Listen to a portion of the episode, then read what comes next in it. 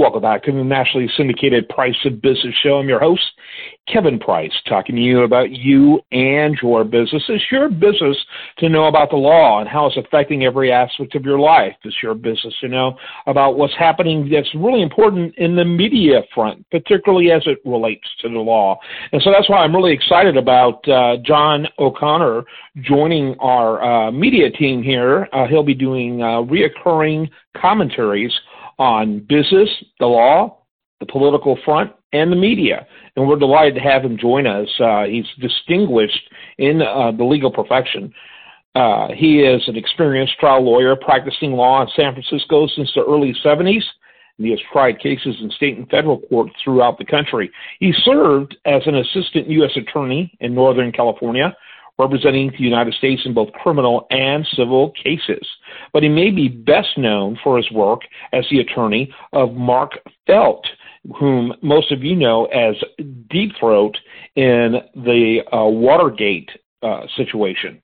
And uh, he became very familiar with the role of the Washington Post in Watergate in his representation of Mark Felt. And so uh, he brings a lot of experience. He also wrote briefs regarding uh, Pat Hearst, United States versus Patty Hearst, and really had himself involved in some of the biggest lawsuits of the uh, 20th century, representing the uh, federal government uh, in the vast majority of those cases. So we're delighted to have him. He's going to be bringing his interesting insights uh, every other week here on the Price of Business show.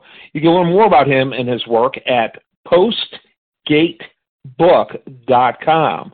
That's postgatebook.com. And that's the name of uh, the, the book that uh, he talks about most often. It relates to media, Postgate. And again, that's postgatebook.com. All right, with that, John O'Connor. Thanks, Kevin. The Price of Business has asked me to speak on the effects of an ideologically partisan media. Societies succeed and thrive or not based on the survival narratives they adopt. We know from history that the most unsuccessful societies are those whose narratives are ideologically driven, coerced on the people from above, often with thought police. We need only mention the starving Ukrainians under the Soviet Union, the North Koreans forced to eat rats and starve, the hundreds of thousands of people killed under Pol Pot, the heads from the guillotine in revolutionary France. America, in contrast, has always been based on freedom of speech, of thought, of debate. It enshrines free speech and prohibits the establishment of ideological religious narratives. As a result, America has been the healthiest, wealthiest, most military strong, morally admirable, freest country that has ever existed. But in recent decades, culminating in the present, a small but influential portion of society has attempted to coerce narratives from the top, often using the media as thought police, and most importantly, stifling free speech, debate, and dissent. Let us consider now what the major problems are facing our society. The climate agenda, which seeks to spend trillions with an uncertain result. The border problem, the problem with election safeguards, a budget with a $33 trillion deficit, drug deaths daily, homelessness. These are just a few of our existential problems. But each one of these problems involves false or unwise narratives, and more importantly, a coercion and a stifling of dissent and debate where better narratives can be fully discussed and brooded about so that we can solve these problems. These unwise and false narratives and the squelching of dissent are enforced by a very ideologically partisan media. Let's think about it. If you wish to discuss whether carbon dioxide is really the terrible, evil substance that is purported to be and not a healthy building block, you are considered a climate denier. You are shamed. If you decide that you want to discuss what election safeguards we should implement pursuant to bipartisan suggestions of some years ago, that then you are an election denier. If you want to have strong police enforcement, well, maybe you're a racist or a white supremacist. If you decry chaos at the border, well, then you're a chauvinist or a fascist. How did we get this way where free speech and dissent are now looked down upon by the media. It used to be that we had shows like Crossfire, Firing Line, Point Counterpoint. Newspapers and television encouraged debate. What happened to us? The answer begins with Watergate. Watergate was our nation's most impactful scandal, perhaps the world's most impactful scandal, where the president of the world's strongest country, overwhelmingly reelected, was driven from office. He was driven from office, that is Richard Nixon, by journalism.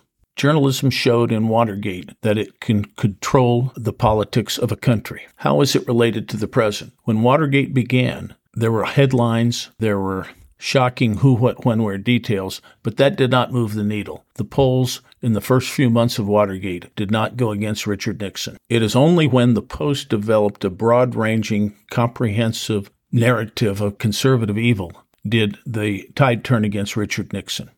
The result was that the reporters owned the story, the paper owned the story, and it got riches, fame, and honor as a result of it hit movies and hit books. Young people then flocked to journalism to change the world. If you want to change the world, you have to join a team. And if you're going to be a great journalist, you have to have a broad narrative of conservative evil. People do not change the world toward a conservative fashion. And if you own a story, you do not wish to have it contradicted by these ugly things called facts. So rather than serving as a forum for debate by putting all the facts out there and letting the citizens decide in a democracy, the, the news media imposes narratives on us and tries to coerce us into believing those narratives. If you want to be a journalist and you have an independent streak, you're going to have trouble getting a job. When a reporter for the New York Times began to question whether or not the Duke lacrosse team had really raped a young woman, he was reassigned. This is a battle between freedom of speech and debate and squelching speech and debate. Yes, there's an ideological divide in our country, but they are not equal and opposite. One half of the country wants to discuss and debate, the other wants to coerce narratives. The great poem William Blake said, There is a marriage between heaven and hell. The great Oxford Don C.S. Lewis said, Well, if there's a marriage between heaven and hell, I'm here to announce the great divorce. We must all stand up for our rights of free speech and debate and not be cowed or shamed into speaking our opinions.